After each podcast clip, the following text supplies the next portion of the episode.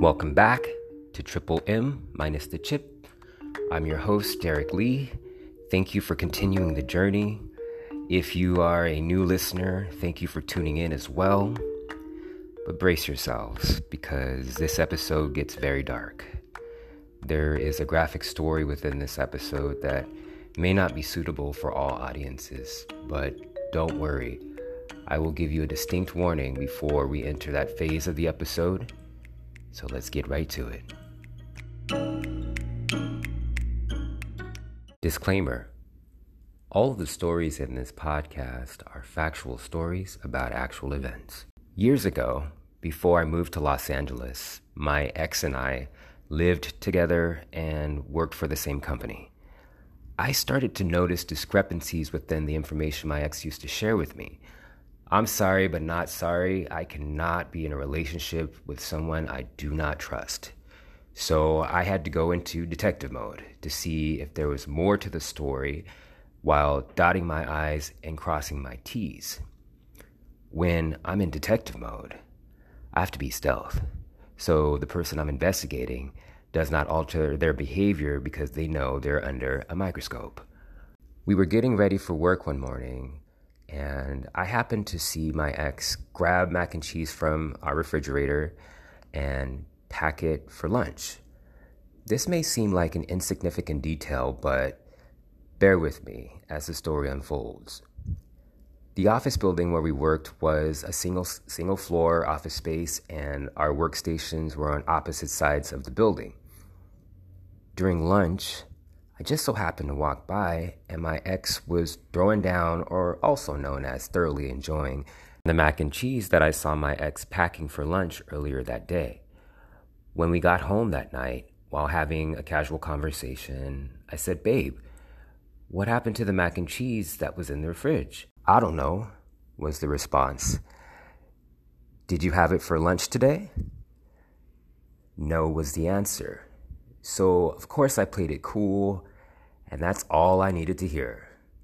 The way I figure it, one who lies about the little things is more than capable of lying about more significant things. Who lies about macaroni and cheese, man? While I was in detective mode, I noticed that my ex would go outside into the backyard and have a regular phone conversation each night around the same time. I was already in pounce mode at this point, so I was waiting for the proper time to make my move. One night, after one of the scheduled calls, I surprised my ex as my ex re entered the house. Let me see your phone. Why, babe? Unlock your phone and hand it to me. I was handed the phone and looked at the call log, of course. My suspicions were more than verified. My ex was talking to a love interest regularly. Explain yourself, I said. But, but, but, but, babe, was the response.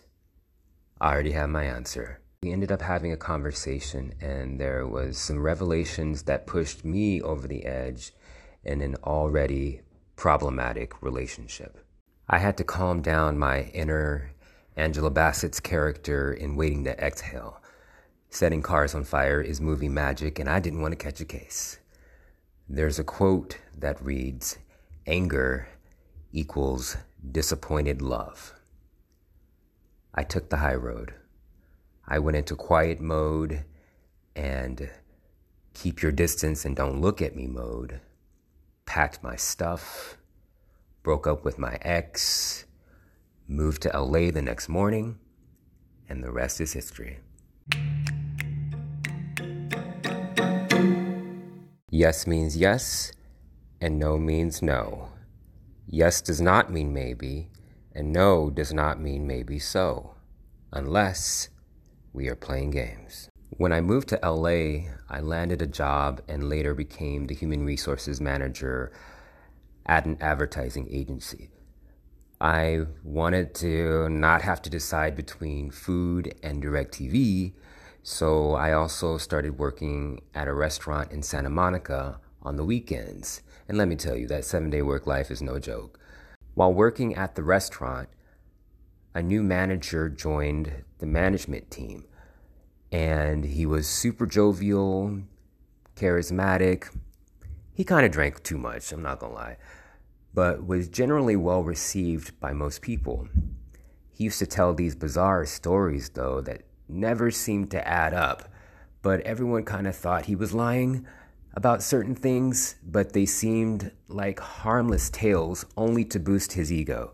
I remember one distinct time when he mentioned that he was an active duty member of the military and flew helicopters and all sorts of things. The story seemed a bit unbelievable, but it was none of my business. So I just considered it another one of his tales. But because of the effects from the constant lying that I experienced with my ex, I remained engaged but cautious. Also, he was merely my boss and an acquaintance, so I didn't feel threatened by his questionable relationship with the truth. Side note I believe that we are all human and imperfect. I have told lies before for reasons that range from insecurity to needing to mature as a human. I'm not the morality police, nor am I a saint. But as an adult man, I am now grounded by an inner constitution that requires me to be truthful with information. The manager and I became work buddies. We would have drinks after shifts and were becoming solid acquaintances. There was a night when we were leaving work and he offered to drop me off at the bus station because my car was being repaired at the time. And while we were driving there, we were pulled over by police. The officers asked him for the usual license and registration, and he pulls those things out. And then he starts explaining that he's an officer within the Marines, and then he pulled out another form, form of ID and handed that to the officer as well. They became super chummy after the revelation, and the cop let us go. So, in my head, I thought, well, perhaps he does tell the truth. Whatever he showed the officer was convincing enough for the officer to let us go without running his license or doing additional verification. I eventually left the restaurant and had no future contact with the manager. Warning this section of the podcast may not be suitable for all audiences. It does contain graphic and disturbing details. I remained in contact with some of my former coworkers over the years and vividly remember a jaw dropping phone call that I received from someone who was a friend and continued to work at the restaurant after I left. This person called me and was hysterical. During the call, my friend informed me that the manager of the restaurant, who was a former acquaintance, was arrested. He was arrested for allegations of rape, murder, and disposal of the victim in a trash bag that was dumped on the side of the road in the mountains. When I say that I was beside myself, I could not believe or appropriately process this form of news. My friend also informed me that he brought the girl slash victim, her body, can you imagine, to work one day, and the victim was in his car while it was parked in the restaurant parking lot. The employees had no idea that they were working only a few yards away from a slain victim. They also had no idea that they were working alongside a rapist and a murderer. Very important side note. My heart goes out to the family I can't even imagine what one goes through when they lose someone in such a gruesome fashion. It's disgusting. During the investigation, investigators uncovered that he was a habitual liar. He even lied about being an officer in the military, which is bizarre because I was literally in the car with him when we got out of a ticket, when he explained to the police officer that he was an officer in the Marines. He showed him whatever ID he showed him, and the police let us go. I had so many confusing emotions about the news, which forced me to create a new file in my mental file cabinet for sociopathic liars. I had no prior interaction with a sociopath to my knowledge, and I needed to equip myself with tools to protect myself and others in the future. Side note According to Oxford Languages, a sociopath is generally defined as a person with a personality disorder manifesting itself in extreme antisocial attitudes and behavior and a lack of conscience. Antisocial personality disorder is a mental health disorder characterized by disregard for other people. Prior to receiving that news, I had no known personal interaction with a sociopathic liar. He wasn't quiet, he wasn't awkward, he was extremely charismatic, and people generally took a liking to him. And I'm not saying a sociopath has to be quiet, and I'm not saying that a sociopath has to be charismatic. Then I got to thinking, and I thought to myself, holy poop. I worked with this guy. He was an acquaintance. I was literally sitting next to a future murderer in the vehicle that was used to transport that poor woman's body to be dumped on the side of the road in the mountains.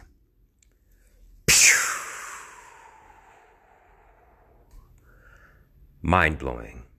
I hope that I was able to use the story of this unfortunate tragedy to serve as a beacon that shines an impenetrable light into our collective psyche with the message of enlightenment and protection to deter future events of this nature. People matter. Human life is valuable. Corey Desmond should not have suffered and fallen victim to a habitual liar and a sociopathic killer and rapist. People who have a disassociation with truth also have a disassociation with reality. This experience shook me because at the end of the day, we are human and capable of anything and truly don't really know anyone. More importantly, there is always a red flag in my mind when I come across people who regularly lie due to this experience. Words have meaning, and truth has meaning. The experience made me extremely careful of habitual liars because you never know why they lie continuously, what they are doing behind the scenes, and how detrimental their actions are due to their lies. After I was able to internally process the event, I went online to discover that the perpetrator was convicted and is in prison. Justice was served. I truly hope this episode plants seeds of growth and awareness. I also hope the story surrounding this tragedy provokes thoughtful introspection and further mindfulness. And never forget, we're all in this together. It's not just about me. So please feel free to submit comments or questions to triple M minus the chip at gmail.com. Continue to expect the unexpected. Thank you for tuning in, and we'll see you next time.